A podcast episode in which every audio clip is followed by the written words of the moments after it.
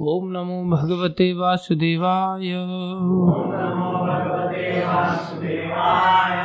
ॐ नमो भगवते वासुदेवाय।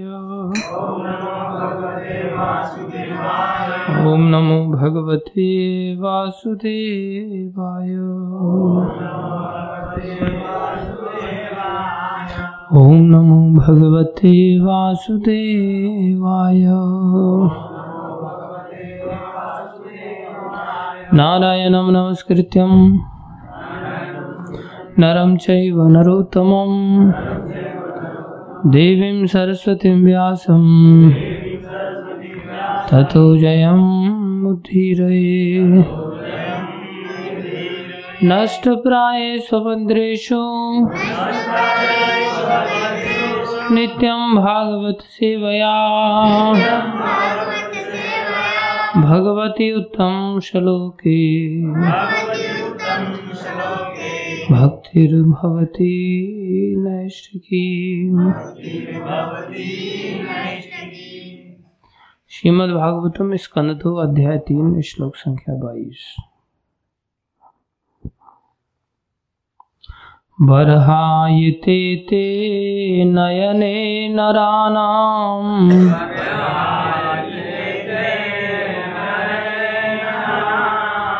लिङ्गानि विष्णोर्न निरीक्षतो ये।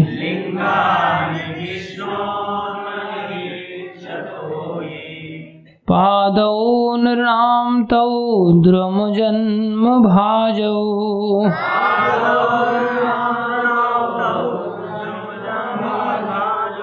क्षेत्राणि नानो व्रजतो हरिर्यौ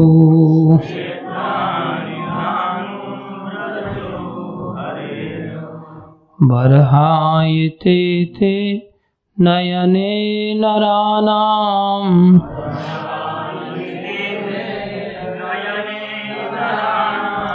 लिङ्गानि विष्णोर्न निरीक्षितो ये।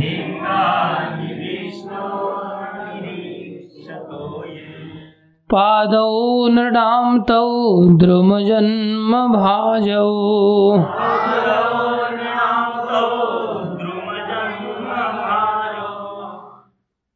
क्षेत्राणि नानो व्रजते हरिर्यौ।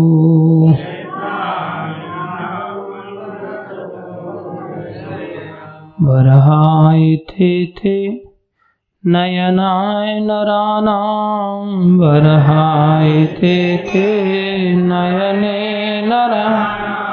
लिङ्गानि विष्णोर्न निरीक्षितो ये।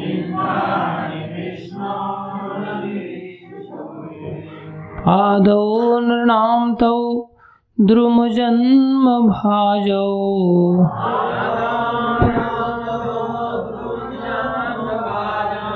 क्षेत्राणि व्रजते हरिर्यौ।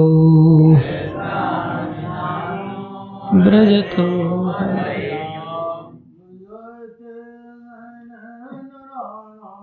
बर्हायते ते नयने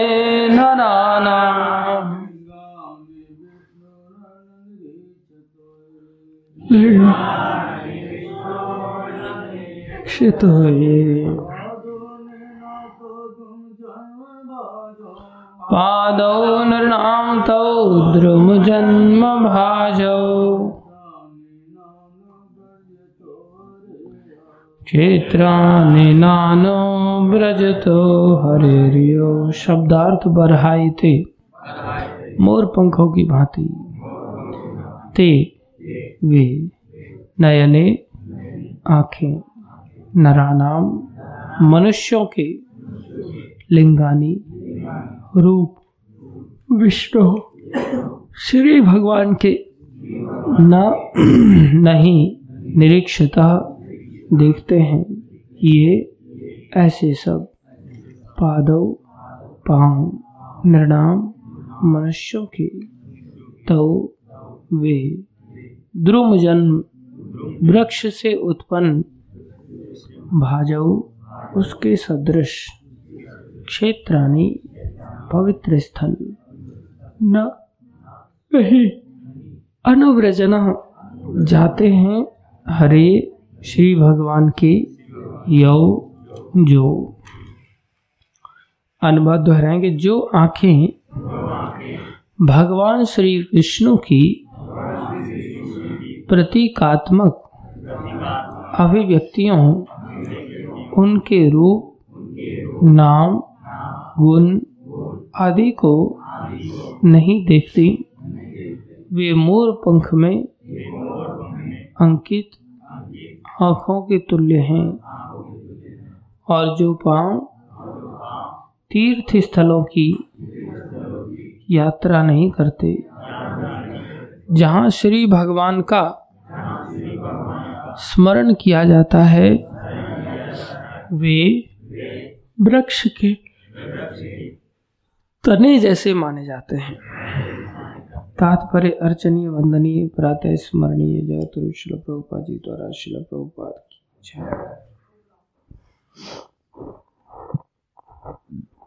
ध्यान से सुनेंगे सभी। विशेष रूप से गृहस्थ भक्तों के लिए, विशेष रूप से गृहस्थ भक्तों के लिए अर्च विग्रह की पूजा की ज़ोर देकर संस्तुति की गई है। जहाँ तक संभव हो, हर गृहस्थ को गुरु के आदेशानुसार श्री विष्णु के श्री विग्रह की यथा राधा कृष्ण, लक्ष्मी नारायण या सीताराम जैसे स्वरूपों की या नरसिंह, वराह, गौर निताई, मत्स्य, कूर्म, शालिग्राम शिला या श्री भगवान के किसी अन्य रूप यथा त्रिविक्रम, केशव, अच्युत, वासुदेव, नारायण तथा दोमत दामोदर आदि की जिनकी संस्तुति वैष्णव तंत्रों या पुराणों में की गई है, इनकी स्थापना करनी चाहिए। और अर्चन विधि के नियमों का कड़ाई से पालन करते हुए पूरे परिवार के साथ पूजा करनी चाहिए। परिवार का हर सदस्य जो 12 वर्ष से ऊपर की आयु का हो, प्रामाणिक गुरु से दीक्षा ले और घर के सारे सदस्य भोर से लेकर रात्रि तक मंगल आरित्री का आरती, निरंजन, अर्चन, पूजा, कीर्तन, श्रृंगार, भोग, वैकाली, संध्या, आरती का पाठ, भोग, रात्रि का शयन आरती इत्यादि करके श्री भगवान की सेवा में लगा रहे।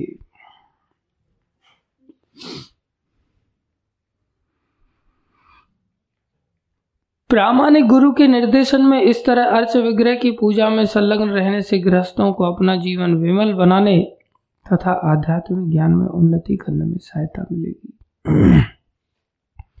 किसी नौसिखीय भक्त के लिए साधारण पुस्तकीय ज्ञान पर्याप्त नहीं है।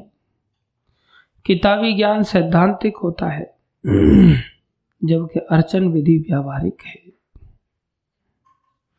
आध्यात्मिक ज्ञान का विकास सैद्धांतिक तथा व्यावहारिक ज्ञान के मेल से किया जाना चाहिए, क्योंकि आध्यात्मिक पूर्णता प्राप्त करने का यही निश्चित मार्ग है। नव जिज्ञासु भक्त के लिए भक्ति का प्रशिक्षण कुशल गुरु पर निर्भर करता है, क्योंकि वे जानते हैं भगवत धाम जाने के मार्ग में क्रमिक प्रगति करने हेतु तो शिष्य को किस तरह से लाया जाए।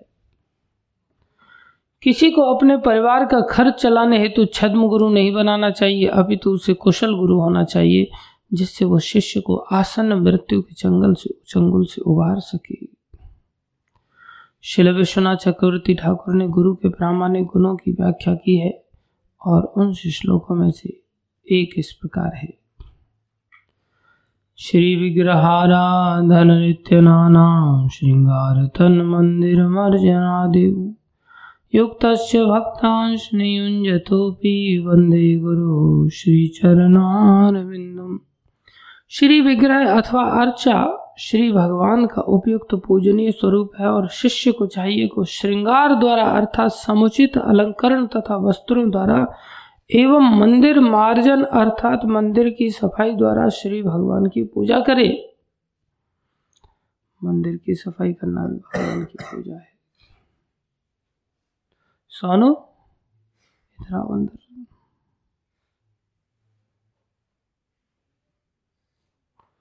आप थोड़ा कटिंग करवा दो। बोला था ना मैंने, फिर तो और भी ले लेते।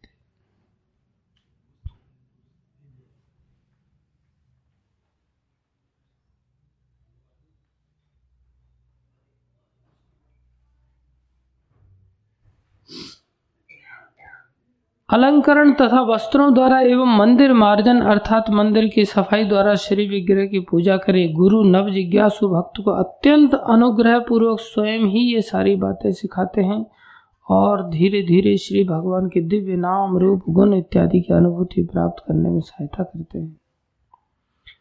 श्री भगवान को वस्त्र पहनाने तथा मंदिर को सजाने जैसी सेवा में ध्यान लगाने के साथ ही संगीत में कीर्तन एवं शास्त्रों से आध्यात्मिक उपदेशों के द्वारा ही सामान्य व्यक्ति नारकीय सिनेमा के आकर्षण तथा सर्वत्र रेडियो द्वारा प्रसारित होने वाले भद्दे कामुक गीतों से बच सकता है।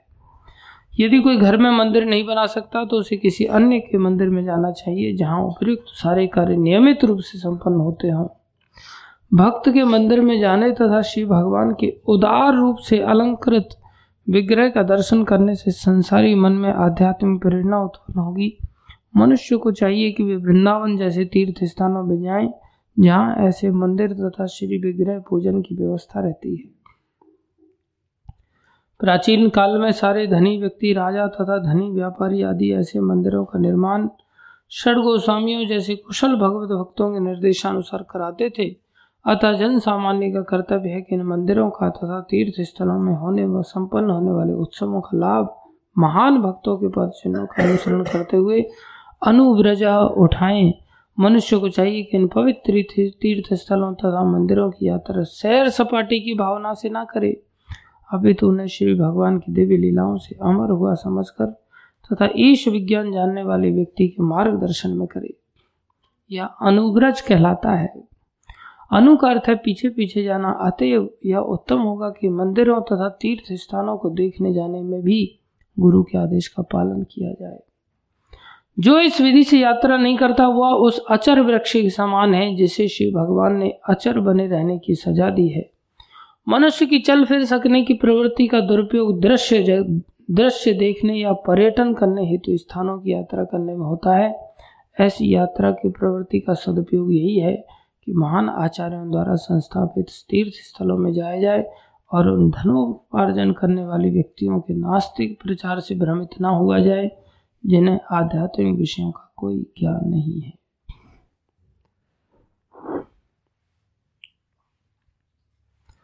ओम ज्ञानम तिमिरंधस्य ज्ञानंजनशलाकया चक्षुरुन्मीलितं येन। तस्मै श्रीगुरवे नमः। श्रीचैतन्यमनोविष्टं स्थापितं येन भूतले, स्वयं रूपगदा मह्यं ददाति स्वापदान्तिकम् वन्देऽहं श्रीगुरुश्रीयुतापनकमलं श्रीगुरुन् वैष्णवांश। श्रीरूपं साग्रजातं सैगना रघुनाथान्वितं तं शैवं साद्वैतं सावधूतं परिजनसहितं कृष्णचैतन्यदेवं श्रीराधाकृष्णपदान् सहगनो ललिता श्रीविशाखान्वितांश हे कृष्ण करुणा सिंधु, दीनबंधो जगतपथे गोपेश गोपीकांत श्री राधा कांत नमस्तुते। तप्त कांचन गौरंगी, राधे, वृंदावनेश्वरी वृषभानुसुते देवी, प्रणमामि हरिप्रिये वाञ्छाकल्पतरुभ्यश्च कृपा सिन्धुभ्यैव च, पतितानां पावनेभ्यो, वैष्णवेभ्यो नमो नमः। जय श्री कृष्ण चैतन्य। प्रभु नित्यानंदा श्री अद्वैत गदाधर शिवाशादि गौर भक्त वृंदा हरे कृष्णा हरे कृष्णा कृष्णा कृष्णा, हरे हरे हरे राम हरे राम राम राम, हरे हरे। हरे कृष्णा, हरे कृष्णा कृष्णा कृष्णा। हरे हरे हरे राम हरे राम राम राम, हरे। हरे कृष्णा हरे कृष्णा कृष्णा कृष्णा, हरे हरे। हरे राम हरे राम। राम गुरुवे गौरचन्द्राय राधिकाय तदालय। कृष्णाय कृष्णभक्ताय। तद्भक्ताय नमो नमः।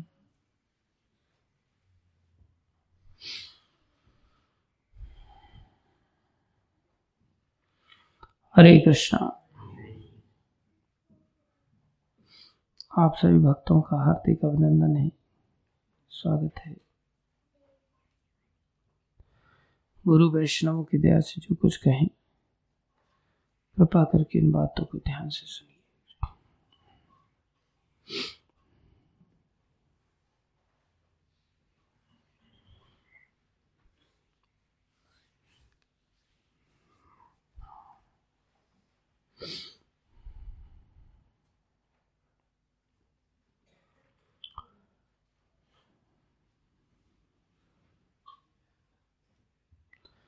इस अध्याय का शीर्षक है शुद्ध भक्तिमय सेवा।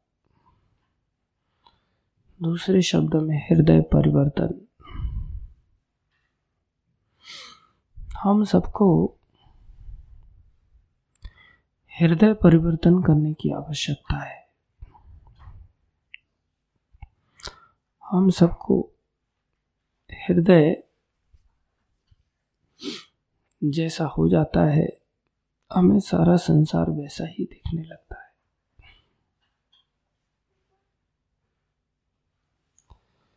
हृदय में यदि चोरी की वृत्ति है तो फिर चोर को सारा संसार चोर नज़र आने लगता है। उसको वैसी ही चीज़ें दिखती हैं। जैसा हम अपने हृदय में स्वयं को मानते हैं वैसा ही संसार हमें दिखता है।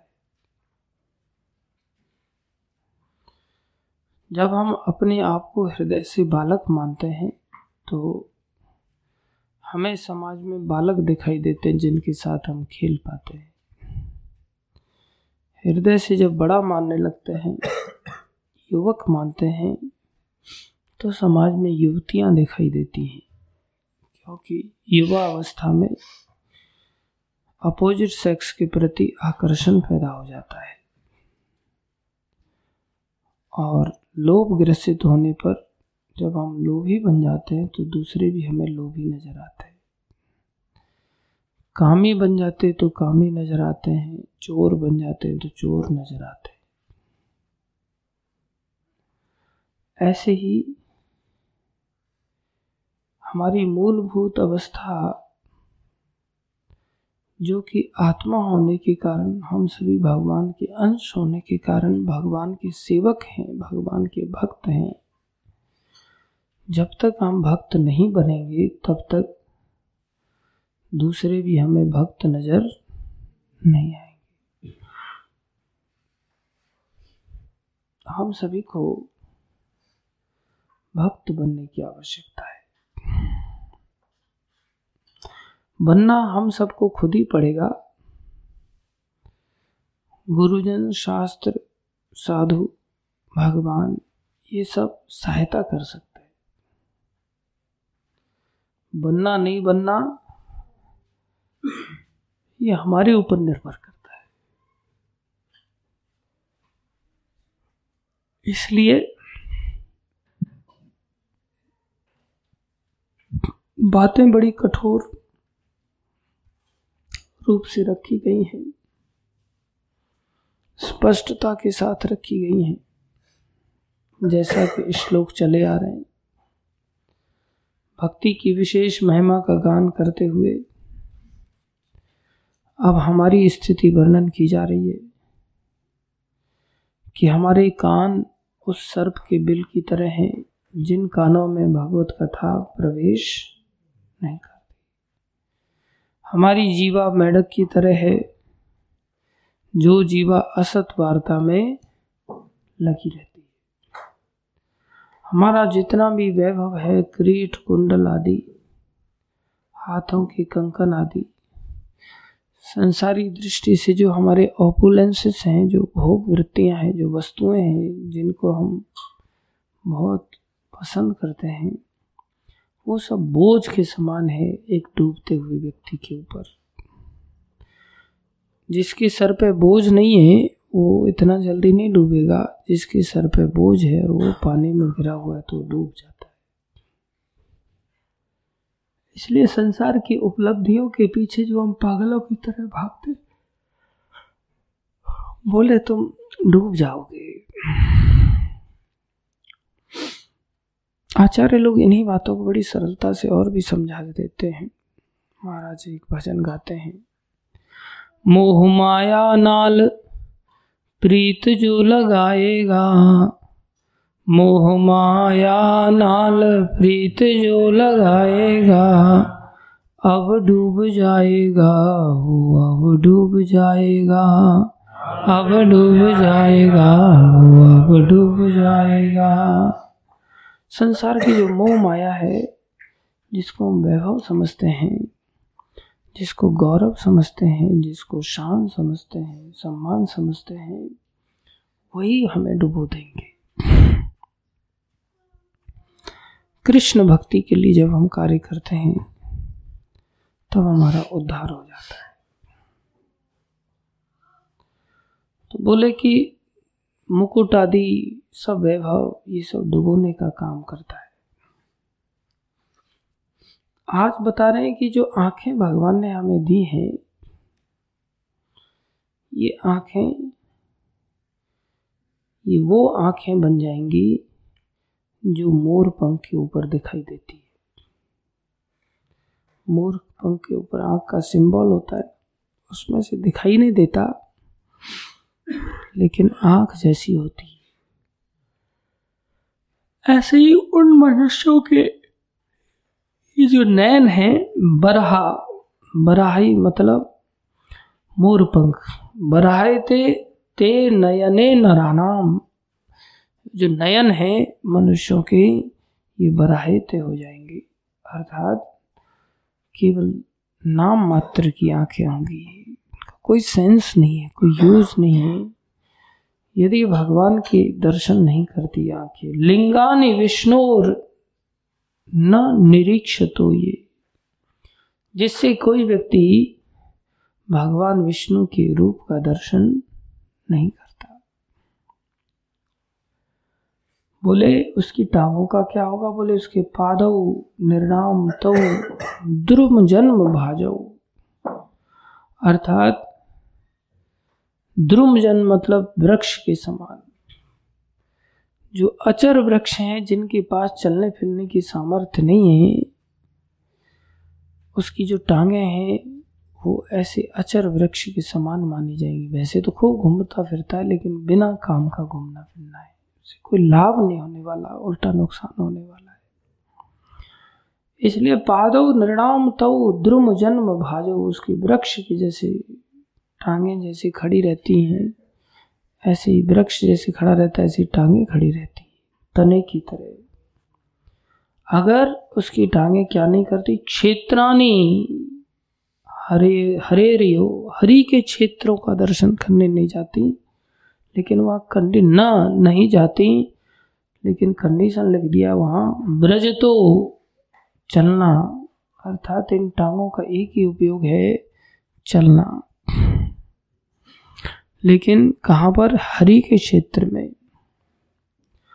हरि के क्षेत्र, भगवान की लीला स्थली भगवान का धाम आदि, ये सब जगहों पर चलना चाहिए, दर्शन करने चाहिए। लेकिन यह विशेष बात बताई अनुब्रज तो ब्रज तो नहीं अनुब्रज तो अर्थात किसी के पीछे पीछे चलना होता है। अकेले नहीं चलना होता। अकेले जाते हैं, हमें कुछ प्राप्त नहीं प्राय सब लोग थोड़े समय गुरुजनों का, वैष्णवों का सम्मान करते हैं। दो चार जगह घूम घाम लेते हैं, दो चार जगह की कथाएँ सुन लेते हैं। और फिर अकेले ही विचरण करते रहते हैं, वो ठीक नहीं। सदा सदा के लिए हमें उनका सम्मान करना होता है। हम अकेले विचरण इसलिए करने लगते हैं, फिर हमको लगता है अब तो हम ही गुरु बन गए, अब हम ही लोगों को दर्शन कराएँगे। और जल्दी हम महान बन जाते हैं, यही हमारा दुर्भाग्य है। और फिर हम लोग के शिकार होते हैं। दर्शनार्थी लोगों से लक्ष्मी संग्रह करते हैं। हमने ही खुद उस धाम की, भगवान की लीला स्थलियों की महिमा को नहीं जाना। जीव गोस्वामी का जो चरित्र चल रहा था, उन्होंने भी गौरांग महाप्रभु की लीलाओं का दर्शन किया, लेकिन किसके साथ? किसके साथ? नित्यानंद प्रभु के साथ। प्रभुपा जी जब यहाँ आते थे तो उनको जैसे ही पता चलता था, उनके गुरुदेव भक्ति सिद्धांत महाराज वृंदावन में आए हैं। तब वो वृंदावन आते थे और वृंदावन में लीला स्थलियों का दर्शन करते थे। और उसमें भी भक्ति सिद्धांत महाराज एक बार जब यात्रा लेकर के आए तो भक्ति सिद्धांत महाराज बड़े लंबे लंबे प्रवचन देते थे। तो वहीं पर बहुत सारी जिम्मेदारियाँ और भी लोगों के ऊपर दी जाती तो गुरुजनों के आदेश से दी जाती है। और वो लोग अपनी सुविधाएँ देखते हैं। अभी जैसे प्राय जब यात्राएँ निकलती हैं तो एक मुख्य व्यक्ति के नाम से निकलती। जैसे इलेक्शन जब लड़े जाते हैं तो मुख्य व्यक्ति जिसको लोग पसंद करते हो, उसका चेहरा सामने रख दिया जाता है। तो लोग उसको देख करके वोट देते हैं। ऐसे ही कोई व्यक्ति होता है, उसका नाम रखा जाता है कि हाँ ये महाराज के साथ सानिध्य में यात्रा कीजिए, या ये प्रभु जी के सानिध्य में यात्रा कीजिए। अब यात्रा का, प्रसादम का ऑर्गेनाइजर कोई और होता है? दर्शन कराने के लिए कोई और ऑर्गेनाइजर होता है? उसका काम होता है कि ट्रांसपोर्ट प्रॉपरली हो जाए। उधर उन लोगों का काम होता है, प्रसादम प्रॉपरली हो जाए। कुछ लोगों का अकोमोडेशन की ज़िम्मेदारी होती है, वो अकोमोडेट करते हैं। कुछ लोग दर्शन कराते हैं। प्राय ऐसा देखा जाता है, जिसके निर्देशन में दर्शन करने के लिए यात्रा निकली गई थी। बोले, वो व्यक्ति को डोमिनेट कर दिया जाता है। मैनेजमेंट के लोगों के द्वारा। और वो लोग अपनी सुविधा अनुसार उसको ना, आपको यहाँ प्रवचन देना, इतनी देर का देना है। ध्यान रखना, इससे ज़्यादा नहीं हो जाए। फिर वो पूरी, क्योंकि उनको अपनी सुविधा देखनी होती है कि भाई प्रसाद लेट हो जाएगा, फिर बस वाले को दिक्कत हो जाएगी, फिर ये हो जाएगा, वो हो जाएगा, सब अपनी सुविधा से चलते रहते उसी व्यक्ति के अनुगत्य में हैं, लेकिन फिर भी वो अपनी सुविधा कहीं अधिक देखते हैं, और लीडर भी जो मेन लीडर होता है, वो भी सोचता है, अरे यार, अब इन लोगों से काम लेना है तो क्या करें अभी? वो भी मजबूरी में हाँ ठीक है, ऐसा ही कर लेते हैं, ऐसा ही कर लेते हैं, क्योंकि वो खुद तो इतना कार्य कर नहीं पाएगा। प्राय ऐसा होता है। ये हम अनुभव से बता रहे हैं आपको। तो उसमें सबसे ज़्यादा चिड़न जो होती है ना मैनेजमेंट के लोगों को वो भाषण देने वाले से होती है प्राय, कि उसका कोई ऊपर तो कोई है नहीं और समय सीमा कोई होती नहीं कई बार उसके पास। तो लोग चिड़े रहते हैं कई बार। तालमेल बनता नहीं था। जबकि उसी के नाम पर यात्रा निकलती है। तो भक्ति सिद्धांत महाराज की जब यात्रा निकली तो उनके अंतर्गत भी कुछ मैनेजमेंट के लोग बहुत सारे लोग आए थे। और भक्ति सिद्धांत महाराज प्रवचन दे रहे थे। भक्ति सिद्धांत महाराज तो सिंह गुरु थे। तो भाषण देते थे। वो तो किसी के दबाव में कार्य नहीं करते थे। उन्होंने ऐसी आराधना कर रखी थी कि वो किसी के दबाव में किसी भी स्तर से आ ही नहीं सकते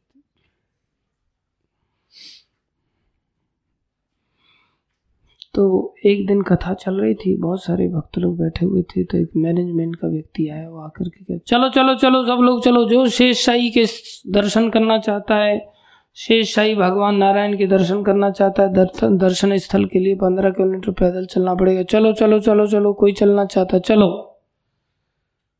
भक्ति सिद्धांत महाराज प्रवचन दे रहे हैं, और बिल्कुल डूब करके प्रवचन देते थे।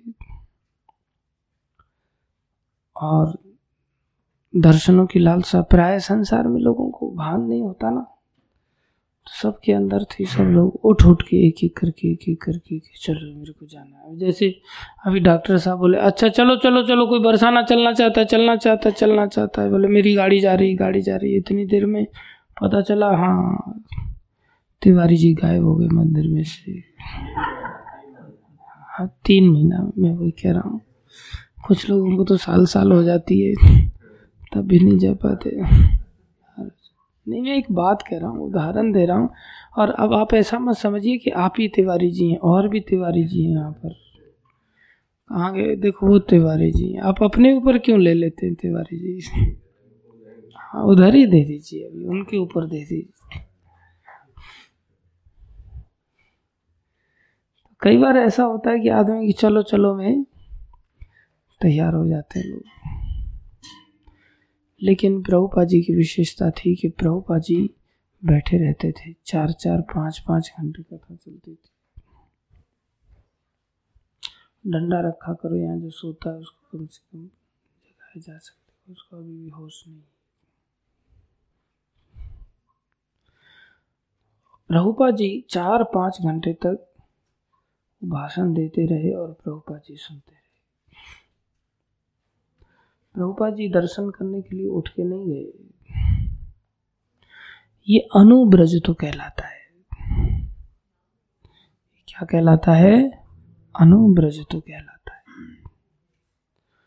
उसके लिए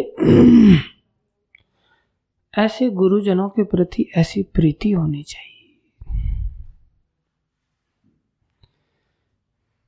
भूगर्भ गोस्वामी थे जो कि चैतन्य महाप्रभु के मित्र थे, क्लास फेलो थे। और उनकी आगे चलकर के चैतन्य महाप्रभु बहुत प्रीति हो गई। और अचानक से चैतन्य महाप्रभु ने कहा, आप एक काम करो, आप वृंदावन चले जाओ। तो उनकी ऐसी दशा हो गई कि प्राण निकल जाएँगे चैतन्य महाप्रभु के बिना। उनकी नई इच्छा होती थी वृंदावन आने की। लोकनाथ गोस्वामी थे, उनको भी चैतन्य महाप्रभु ने भेज दिया। उनकी भी बहुत मित्रता थी। उनकी भी यही दशा थी, वृंदावन आना नहीं चाहते थे। वृंदावन भेज दिया, वृंदावन आ गए। और उनको पता चला कि चैतन्य महाप्रभु वहाँ से निकल करके दक्षिण भारत की यात्रा के लिए निकले हैं। तो चैतन्य महाप्रभु की दर्शन की इच्छा से उन्होंने वृंदावन छोड़ा और दक्षिण यात्रा में पहुँच गए। दक्षिण भारत पहुँच गए। और वहाँ जाकर के पैदल पैदल पहुँचे और वहाँ जाकर के पता चला कि चैतन्य महाप्रभु वृंदावन के लिए निकल गए। हम ऐसा तो होता नहीं था कि हाँ भाई, फ़ोन पर तुरंत बात हो जाए, मैं यहाँ पहुँचा तुम यहाँ पहुँचे। हो फिर भी सेटिंग नहीं हो रहा है तो बोले व्हाट्सएप पर लोकेशन सेंड कर दो। सब बराबर मिलन हो जाता था। गाड़ी घोड़ा हर तरफ़ चलते थे। पैदल पैदल जाते जाते कई मार्ग होते थे, कई पगडंडियाँ होती थी, राजमार्ग भी होते थे, वन के मार्ग भी होते थे। चैतन्य महाप्रभु के बारे में जैसे ही पता चला कि वो वृंदावन चले गए, दक्षिण भारत पहुँच कर फिर उन्होंने तुरंत बिना दक्षिण भारत में कोई तीर्थ स्थल का दर्शन किए। कहीं दर्शन करने के लिए नहीं गए। आदमी सोचता है, अब अपन गुजरात आई गए तो चलो द्वारका के दर्शन कर लेते। चलो इधर के दर्शन कर लेते, उधर के दर्शन कर लेते। ये सिर्फ़ भटकी आत्माओं के काम होते हैं। ऐसा कुछ प्राप्त नहीं हो पाता। वानर वृत्ति है। तुरंत वहाँ से चल पड़े वापस। ओहो, वृंदावन में चलो, दर्शन होंगे चैतन्य महाप्रभु के। फिर वहाँ से पैदल पैदल वृंदावन वापस आए। जैसे ही वृंदावन वापस आए, पता चला कि महाप्रभु यहाँ से वृंदावन से निकल गए पुरी की ओर। कई महीनों की यात्रा करके आए। जब पता चला पुरी की ओर चले गए तो फिर वृंदावन से पुरी की ओर यात्रा चालू करने लगे। और जैसे ही सोचा कि कल के दिन सुबह सुबह निकल जाऊँगा, रात्रि हो गई थी। रात्रि को महाप्रभु स्वप्न में आते हैं और चैतन्य महाप्रभु कहते हैं, ऐसा मत करो आप। आप वहीं पर रुको, मैंने आपको वहीं पर रहने के आदेश दिया है। आप लीला स्थलियों का प्रकाशित करो। और मैं स्वयं ही आपके पास आऊँगा। ऐसा चैतन्य महाप्रभु ने दर्शन देकर के मना कर दिया। बताओ, उनको वृंदावन में कहीं घूमने की इच्छा हो सकती कोई इच्छा नहीं थी उनकी। केवल चैतन्य प्रेम में ही पागल रहते थे। इसलिए ये अनुब्रज तो कहलाता है। सबसे पहला काम है कि हमें किसी का अनुगत्य स्वीकार करना चाहिए। सबसे पहला उसके बाद ब्रजन चालू करना चाहिए। और फिर ब्रजन इस स्तर तक पहुँच जाना चाहिए कि परिब्रज का आचार्य बन जाए। इतना घूमे इतना घूमे कि जैसे प्रभुपा जी परिब्रज का आचार्य बन गए। सारी पृथ्वी के चौदह बार चक्कर लगा दिए। ये ब्रजन होता है, ये कल्याणकारी ब्रजन होता है। बाकी जो ब्रजन है, वो कुत्ते बिल्लियों वाला ब्रजन है कि बस भटक रहे हैं, भटक रहे हैं, भटक रहे हैं। सेंसलेस होकर के भटक रहे हैं। कोई मीनिंग नहीं। बोले, ऐसे लोगों के सामर्थ्य तो है टांगों में, लेकिन फिर भी वो अचर हैं। वो वृक्ष के समान उनकी टांगे हैं। सब कुछ अनुब्रजनात्मक होना चाहिए। आँखों का उपयोग भी प्रॉपर होना चाहिए। सबसे बड़ी माया का प्रवेश आँखों के माध्यम से ही प्रवेश होता है। माया कहाँ से प्रवेश करती है? आँखों से out of sight out of mind आँखों से जब चीज़ संसार दूर हो जाता है तो मन से भी संसार दूर बना रहता है। अलग अलग चीज़ें अलग अलग जगह से प्रवेश करती है। माया का प्रवेश मुख्य रूप से आँखों से होता है। लोभ का प्रवेश जीवा के माध्यम से होता है।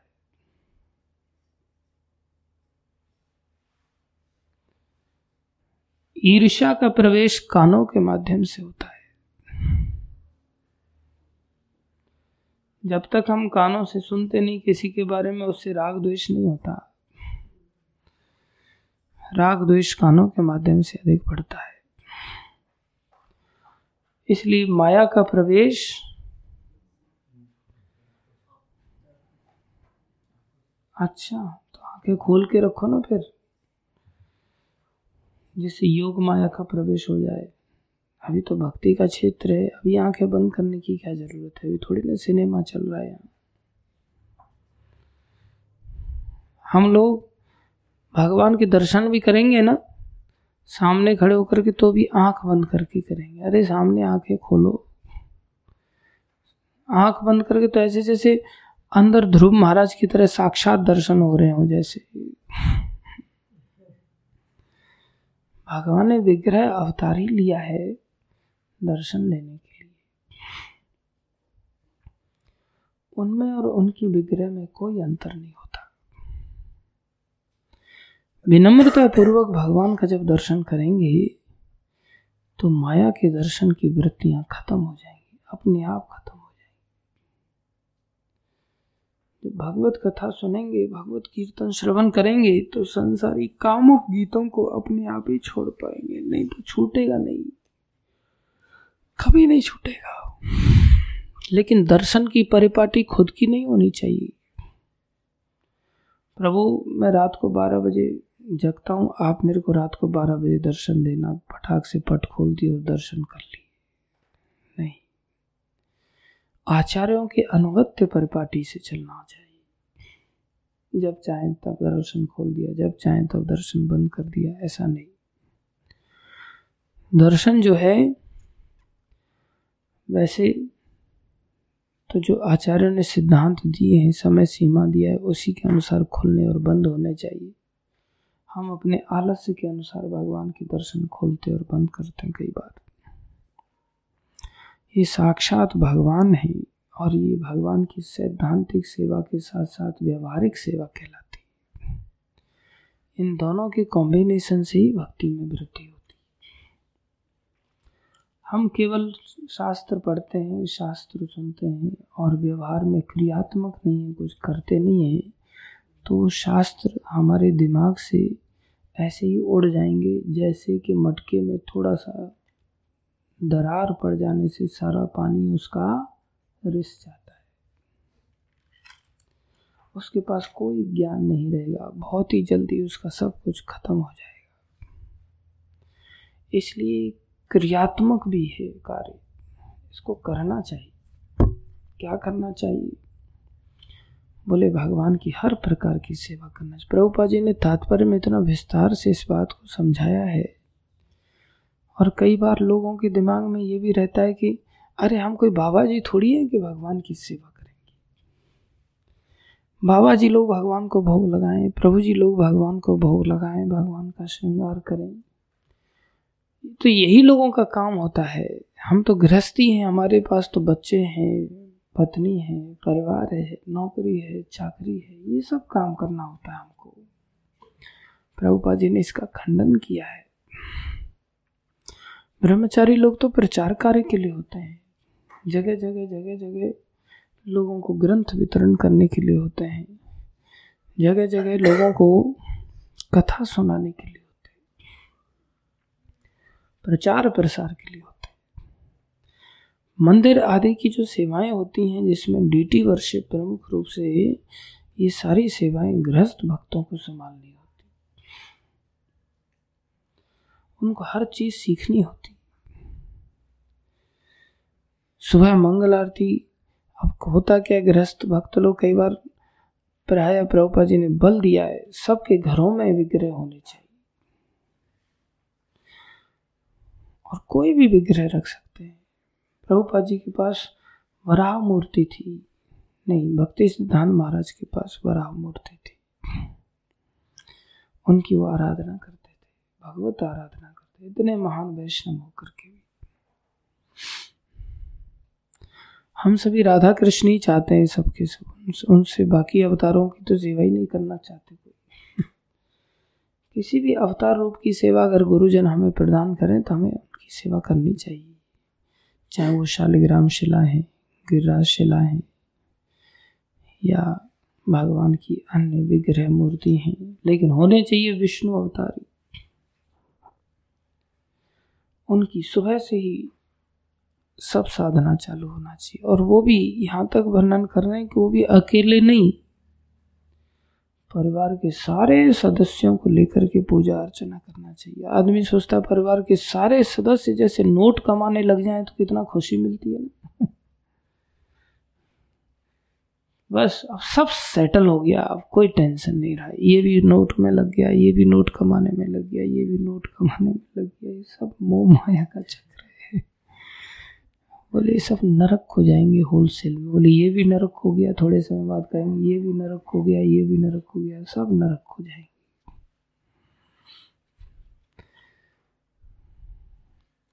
इसी तरह जो इस महिमा को जानता है शास्त्रों से, गुरुजनों से, वो पूरे परिवार को साथ में लेकर के ऐसा प्रयास करता है कि पूरा परिवार ही भक्ति में लग जाए।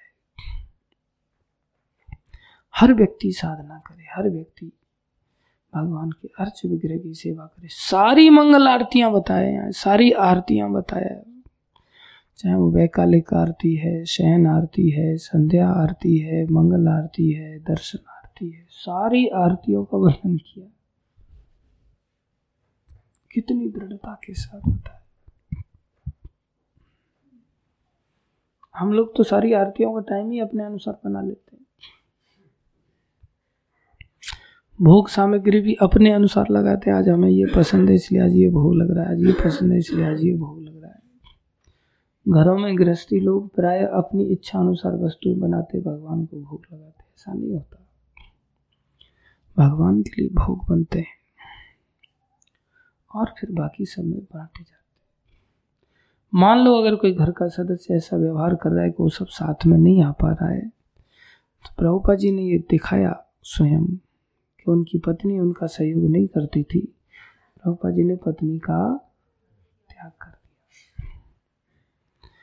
प्रभुपा जी अपना लेखन करते रहते थे और उनकी पत्नी बेड पर बैठ करके बिस्किट और चाय की चुस्की लेती रहती थी।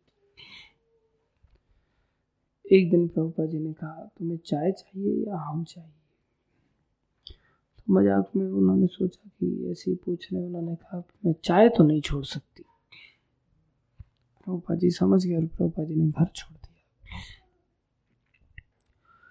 ये वास्तव में जितने भी रिश्ते नाते होते हैं ना, ये सब बनाए ही जाते हैं भगवान के लिए। भगवान की सेवा के लिए रिश्ते नाते बनाए जाते हैं। रिश्ते नातों का और कोई अर्थ ही नहीं, यही डुबोने वाले भी हैं और यही एक दूसरे का उद्धार भी कर सकते हैं।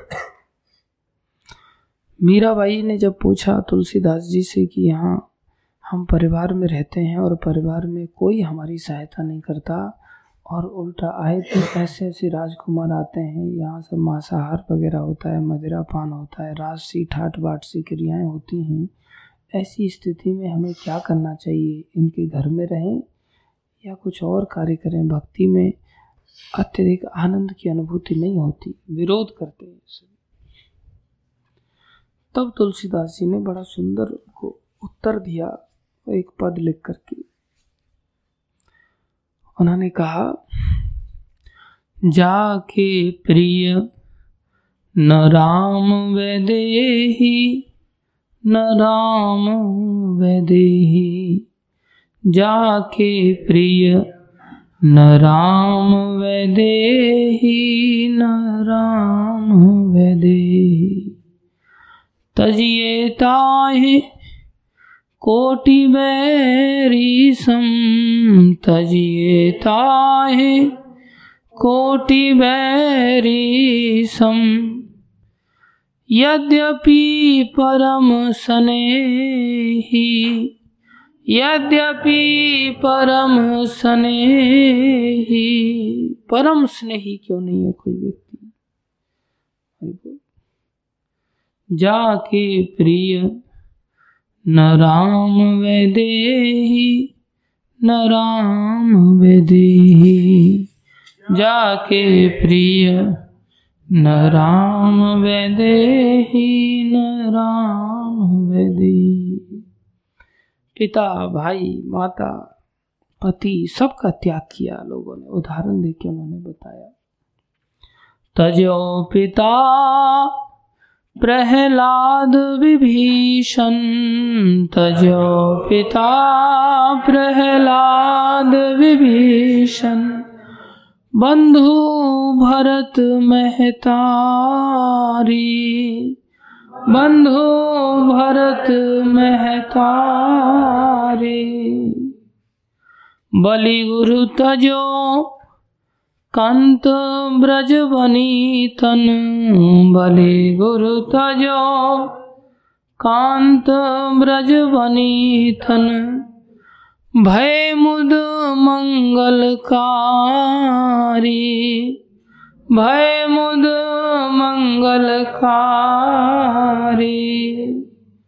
जाके प्रिय न राम वैदेही न राम वैदेही जाके प्रिय। न राम वेदेही न राम वेदेही बोले, ऐसे ऐसे गहरे संबंध थे जिनका त्याग किया। पिता का त्याग कर दिया प्रहलाद जी ने। तजो पिता प्रहलाद। विभीषण बंधु विभीषण जी ने अपने भाई रावण का त्याग कर भरत जी ने अपनी माँ के का त्याग कर दिया और बलि महाराज ने अपने गुरु का ही त्याग कर दिया क्योंकि गुरु भगवान की ओर नहीं ले जा रहे थे। कांत ब्रज बनितन, ब्रज की बनिताएँ, ब्रज की गोपियों ने अपने कांत, अपने पतियों का त्याग कर दिया। और किसी का अमंगल नहीं हुआ, सबका मंगल हुआ। भय बुद्ध मंगलकारी खुद अपना मंगल किया और आज उनके आचरण को गागा करके सारे संसार का मंगल हो रहा है। ऐसा होता है। आगे बताते हैं। नाते नेह राम के मनियत नाते नेह राम के मनियत नाते नेह, कृष्ण के मनियत नाते नेह। कृष्ण के मनियत, जितने भी रिश्ते नाते हैं, ये सब कृष्ण के लिए ही बनाए गए हैं। ऐसी विचित्र, इतना बढ़िया वरदान की बात है। हम रिश्ते नाते एक दूसरा अपने लिए मान लेते हैं, ये मेरी पत्नी मेरे लिए है। जबकि वो कृष्ण दासी है, कृष्ण की सेवा करने के लिए। इतनी कृष्ण सेवा बढ़ रही है, बोले अब दो चार दास और भी चाहिए तो जो बच्चे पैदा वो कृष्ण दास बन गए। कृष्ण दासत्व की शिक्षा देनी चाहिए थी। लेकिन हम उसे भोग की वस्तु मान लेते हैं, उनको भोगों का अड्डा मान लेते हैं। कृष्ण दासत्व न सीखते हैं न सिखाते। हैं बच्चों को बोले, मैंने तेरे को मेडिकल की एजुकेशन दे दी। मैंने कितना बड़ा पुण्य का कार्य किया। नहीं तो तू किसी प्राइमरी स्कूल में पढ़ लिख रहा होता। मैंने इतना अच्छा पढ़ाया, लिखाया तेरे को। और उसके अंदर एक नया अहंकार पैदा हो गया, औलाद के अंदर औलाद सोचती, नहीं नहीं, मैं अपनी लाइफ स्टाइल में खुद ही डिसाइड करूँगा कैसा जीना है। माता पिता ने आँख फोड़ दिया उसकी। और वैसे मन में सोच रहे हमने बहुत अच्छा किया, बहुत अच्छा नहीं किया, बहुत बुरा किया। एक आत्मा को धक्का मार करके संसार में ढकेल दिया। औलाद को भक्ति की शिक्षा देनी चाहिए थी, भक्ति पढ़ानी चाहिए थी। अपना दोष नहीं मानते। औलाद को गाली देते हैं कि तू ऐसा हो गया, तू भक्ति नहीं करता, माला नहीं करता, तू इतना गिरा हुआ बन गया, ऐसा करता है, वैसा करता है। कौन जिम्मेदार है? पहले गाली तो खुद को माननी सीखनी चाहिए।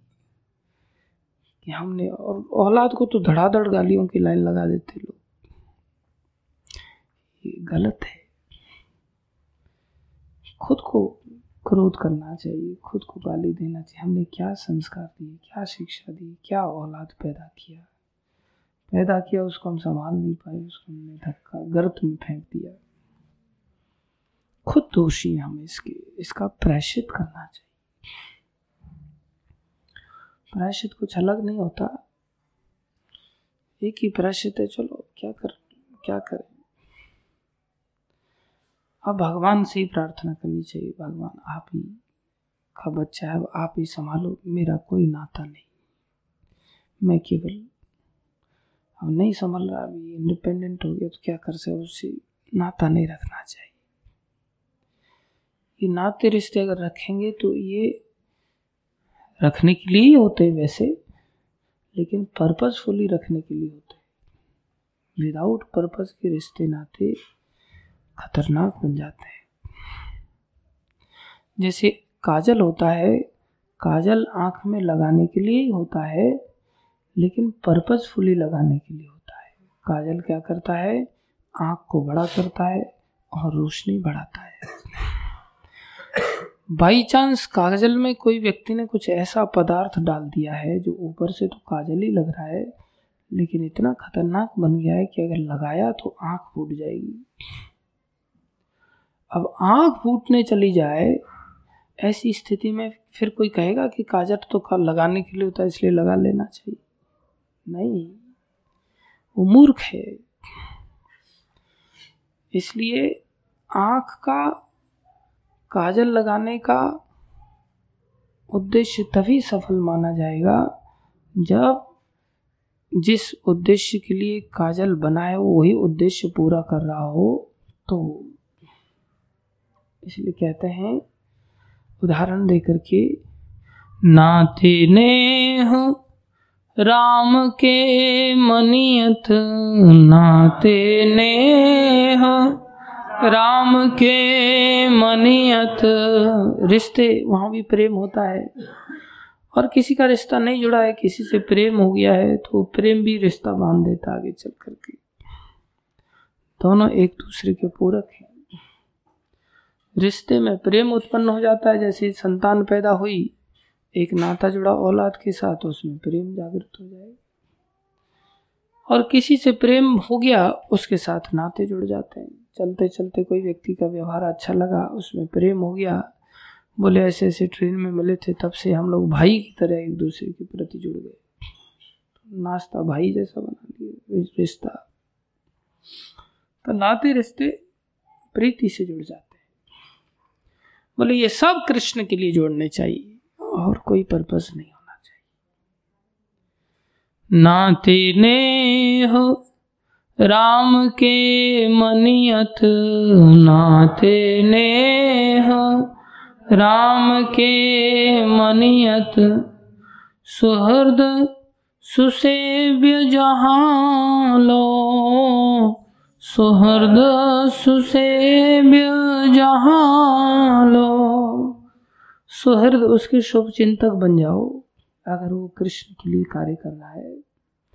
सुसेव्य उस व्यक्ति की बहुत अच्छी सेवा करो, कोई दिक्कत नहीं।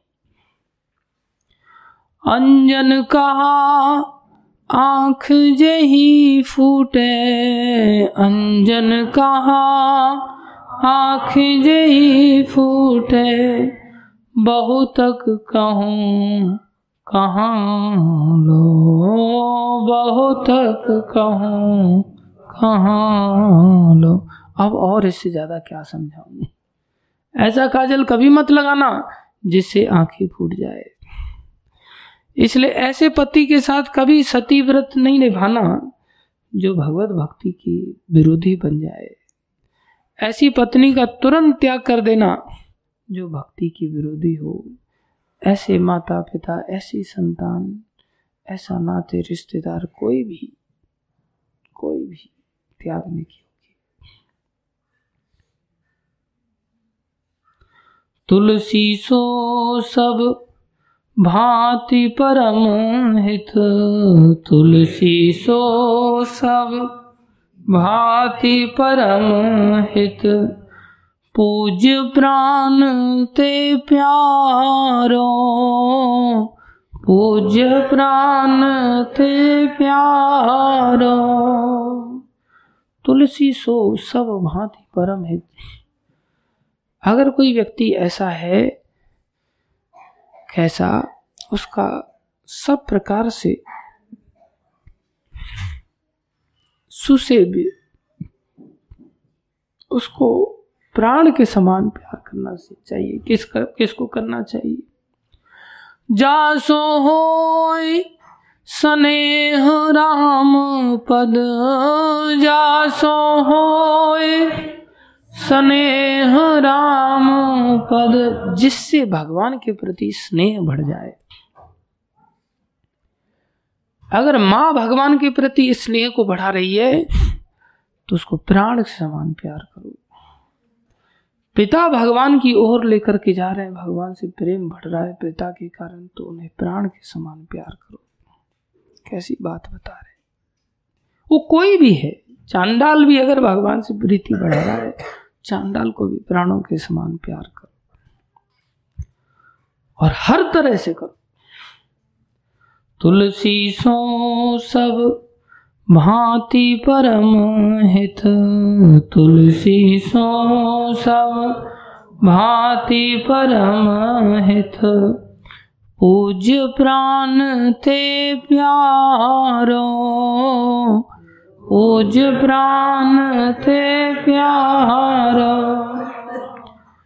जासो होए स्नेह राम पद जासो होए स्नेह राम पद ए तो मतो हमारो।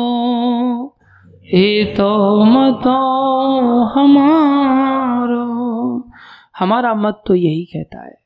अगर तुम हमसे पूछना चाह रहे हो तो आप एक काम करो परम से परम स्नेही क्यों नहीं है? और भगवान से अगर प्रेम नहीं है उसका तो उसका करोड़ दुश्मनों की तरह त्याग कर दो। और कोई दुश्मन ही क्यों नहीं है? और वो अगर कृष्ण से प्रीति बढ़ाने में सहायक बन रहा है तो उसकी प्राण के समान सेवा पूजा करो। पूजा में क्या क्या आता है? वही प्रभुपा जी ने बताया। पूजा में बोले, जीव को चाहिए। ये भक्ति मार्ग तो विमलता का मार्ग है ना? तो बोले, किस व्यक्ति को बड़ी कड़ाई से लगा देना चाहिए? बोले, परिवार के किसी सदस्य की आयु अगर 12 साल हो जाए, कितनी साल हो जाए, कंपलसरी कर देना चाहिए उसके लिए। इंतज़ार नहीं करना चाहिए। और थोड़ा बड़ा हो जाएगा, तब सेवा कर पाएँगे। और थोड़ा बड़ा हो जाएगा तब सेवा कर पाएँगे। बारह साल का होते ही उसे पूरी तरह से भगवत सेवा में लगा देना चाहिए। सुबह से लेकर के रात्रि तक उसको प्रामाणिक गुरु से दीक्षा लेकर के और प्रत्येक सदस्य नहीं सारे सदस्यों को ही मंगल आरती से निरंजन अर्चन, पूजा, कीर्तन, श्रृंगार, भोग वैकली संध्या आरती, पाठ ये पाठ भागवत आदि का ये भी बहुत सारे लोग घर गृहस्थी ज़्यादातर थोड़ी आरती कर लेते हैं, घंटी हिला देते हैं। एक आध आरती किसी ने कर लिया तो कर लिया। और वो भी धक्का मेल गाड़ी चलती है, तू दिया जला दे, तू दिया जला दे, तू भोग लगा दे, तू भोग लगा दे। तू घंटी बजे उठाए नहीं अभी तक तूने, एकदम दादागिरी दिखाते। भगवान को उठाया नहीं तूने? बोले, मैंने नहीं उठाया। क्यों नहीं उठाया? मैं नहाया नहीं हूँ। अच्छा उसको बोल दे, वो नहा लिया वो उठा देगा। सब ढूंढते हैं कौन नाली आए, कौन नाली है ऐसी लीलाएँ चलती रहती। जब भैया अपना कल्याण स्वयं करना पड़ेगा, इससे क्या होगा एकदम से को रीतियों से आदमी बाहर आ जाता है। हम देहरादून में थे, एक व्यक्ति के घर पे गए, बहुत बड़ा आदमी था। तो वो कहता है, प्रभु जी, अब हमारे घर में पॉजिटिव एनर्जी जागृत हो गई मैंने कहा, भाई, अच्छी बात है पॉजिटिव मैंने सोचा कि हाँ भाई यहाँ भक्त लोग आना चालू हो गए? इसलिए शायद ऐसा कह रहा है। मैं हाँ भक्ति का प्रताप ऐसा ही है। नहीं प्रभु जी, भक्ति की बात नहीं है। मैं बोला, फिर कौन सी बात है यार? बोले, जब से हमने घर में कुत्ता रखा है ना, तब से हर व्यक्ति को बांट दिया गया है सेवाएँ सुबह कुत्ते को ये नहलाएगा, उसके बाद खाने का व्यवस्था, नाश्ते का कुत्ते का ये करेगा, उसके बाद कुत्ते को कपड़े ये पहनाएगा, उसके बाद कुत्ते को टहलाने के लिए लेके जाएगा। पहले हम लोग एक दूसरे के प्रति तू तू मैं मैं करते रहते थे और झगड़ा करते थे। जब से कुत्ता आया है ना, तब से झगड़े खत्म हो गए हमारे में। कैसे? बोले, हर व्यक्ति कुत्ते में लगा रहता बोले, अब किसी को फुर्सत ही नहीं कुत्ते की सेवा करने से।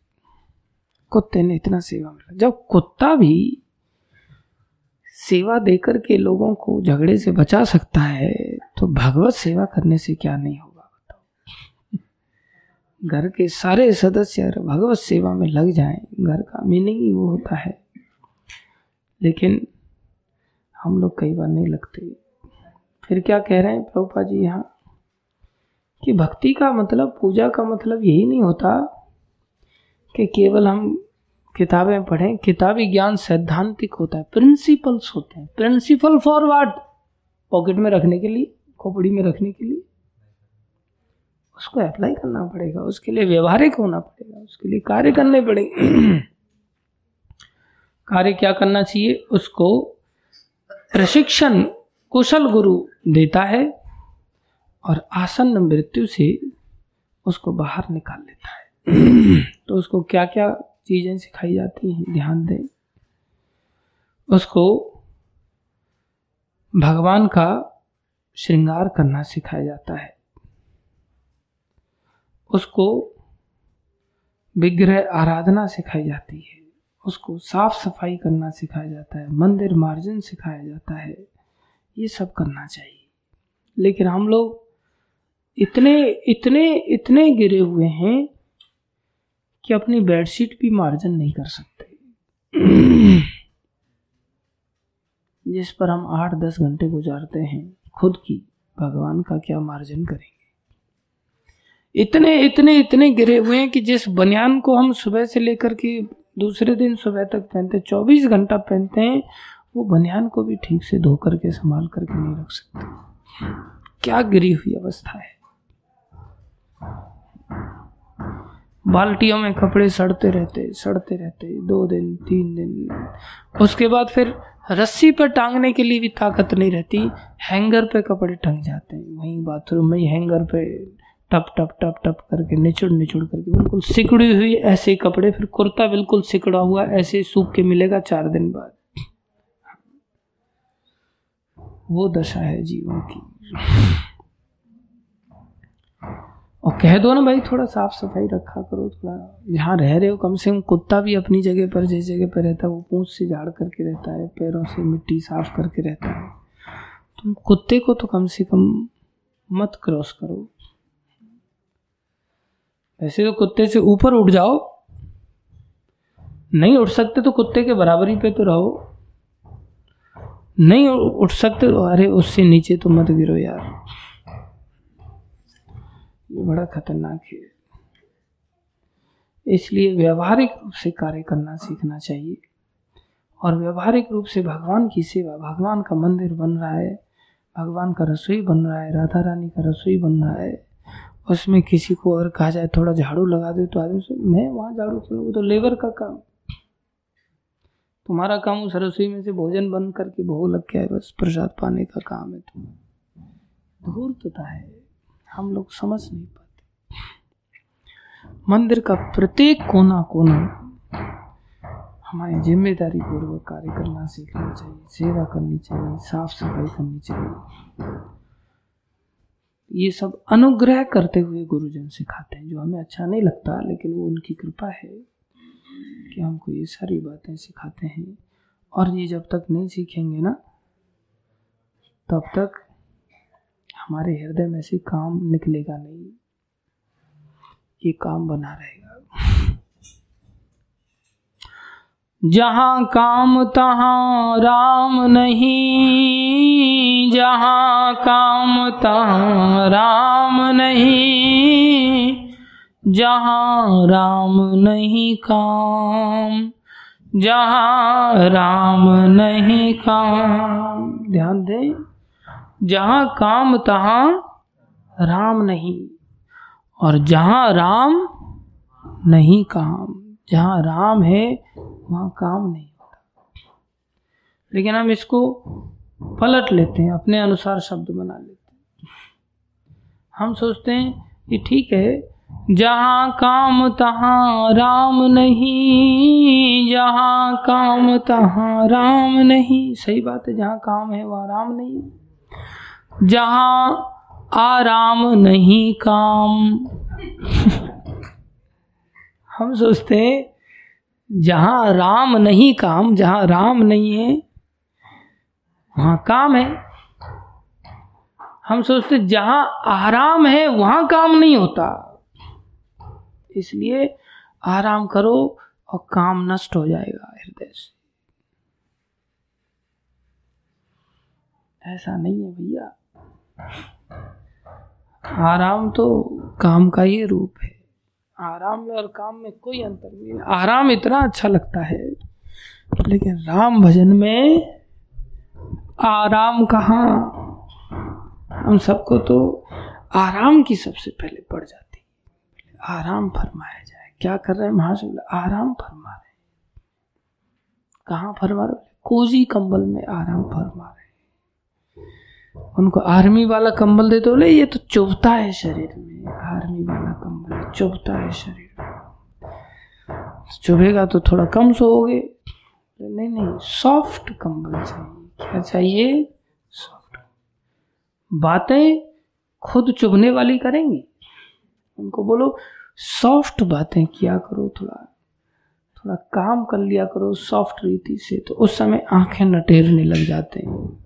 उस समय सॉफ्ट व्यवहार नहीं रहता। कंबल सॉफ्ट ओढ़ेंगे।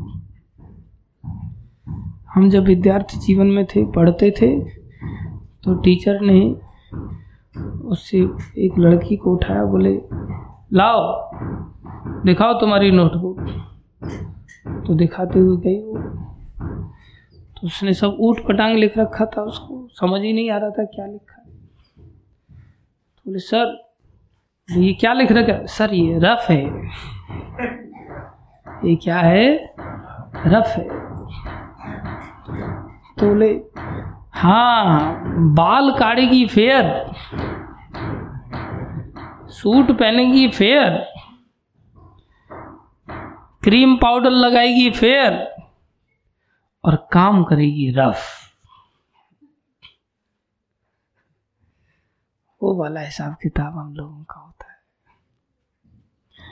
बाकी सब काम एकदम फेयर रहेंगे। नहाएँगे, धोएँगे शॉपिंग करने के लिए बोलो बोले, आज आप मेरे को अस्सी हज़ार रुपये दे दो, बस दोपहर तक शॉपिंग करके ख़त्म कर दूँगा मैं। इतने कपड़े खरीदेंगे, इतने कपड़े खरीदेंगे। कपड़ों का बहुत शौक है। और थोड़ा जब के लिए बोल दो, बोले, अरे, जीने नहीं देते। कमरे में भी तो जब ही कर रहे हैं, थोड़ा हीटर पर सेकते हुए जब कर रहे हैं। और वहाँ से अगर थोड़ा खटका दो, बुला लो तो बोले, ठीक से जीने भी नहीं देते लोग।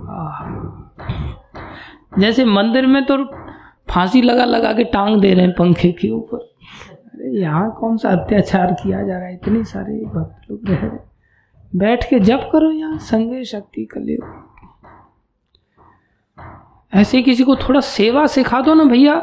थोड़ा सा इस काम को सीख लो। संसार में भी दो रोटी के लिए लोग कितने कितने काम सीखते हैं। कितने कितने काम सीखते हैं।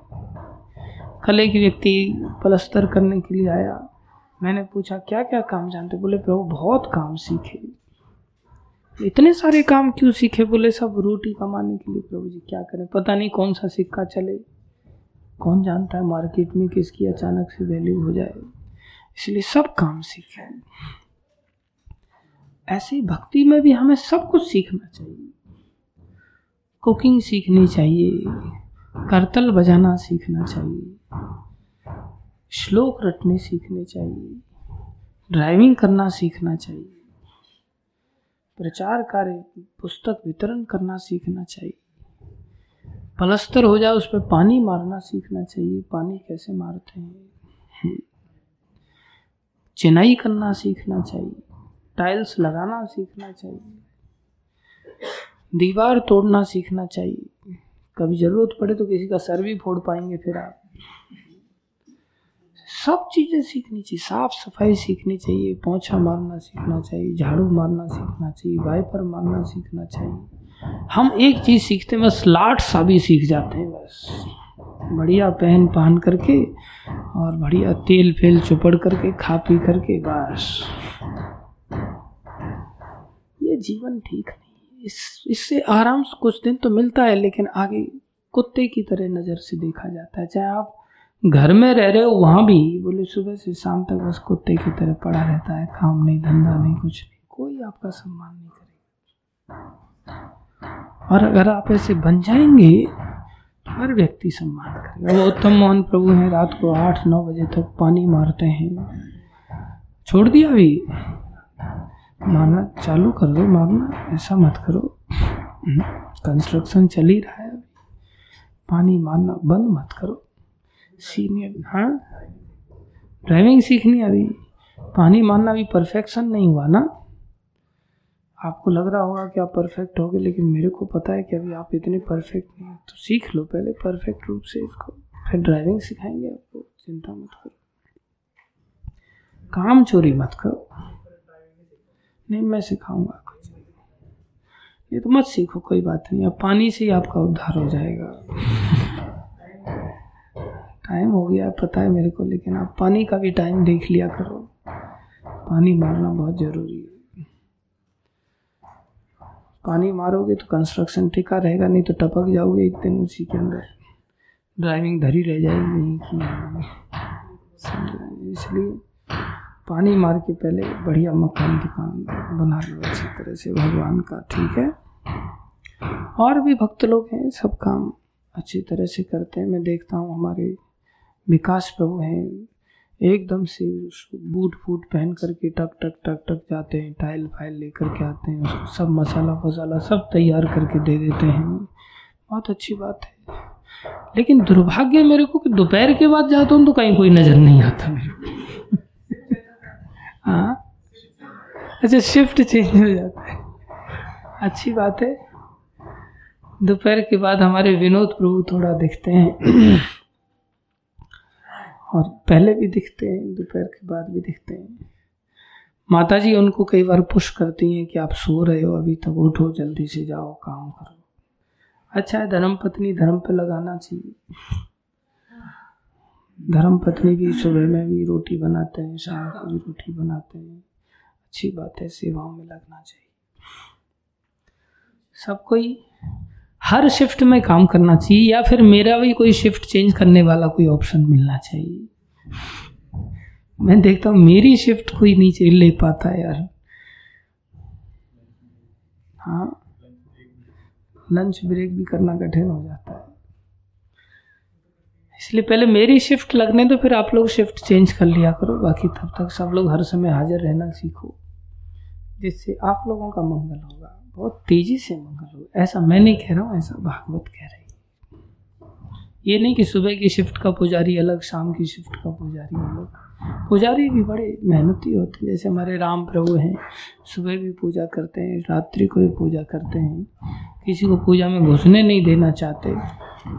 फिर भी हमारे रोशन लाल प्रभु हैं, उनकी इच्छा बोले, प्रभु जी, मैं राजभोग की आरती करूँ। हमारा चलो, कर लेना। बाकी सब तो दूर भागते ऐसा नहीं सबने सीखना चाहिए। धन्यवाद सभी भक्तों का। जगत गुरु श्री प्रभुपाद की जय, भागवत महापुराण की जय, श्री गुरु महाराज की जय, अनंत कोटि वैष्णव वृंद की जय, आप सब भक्तों की जय।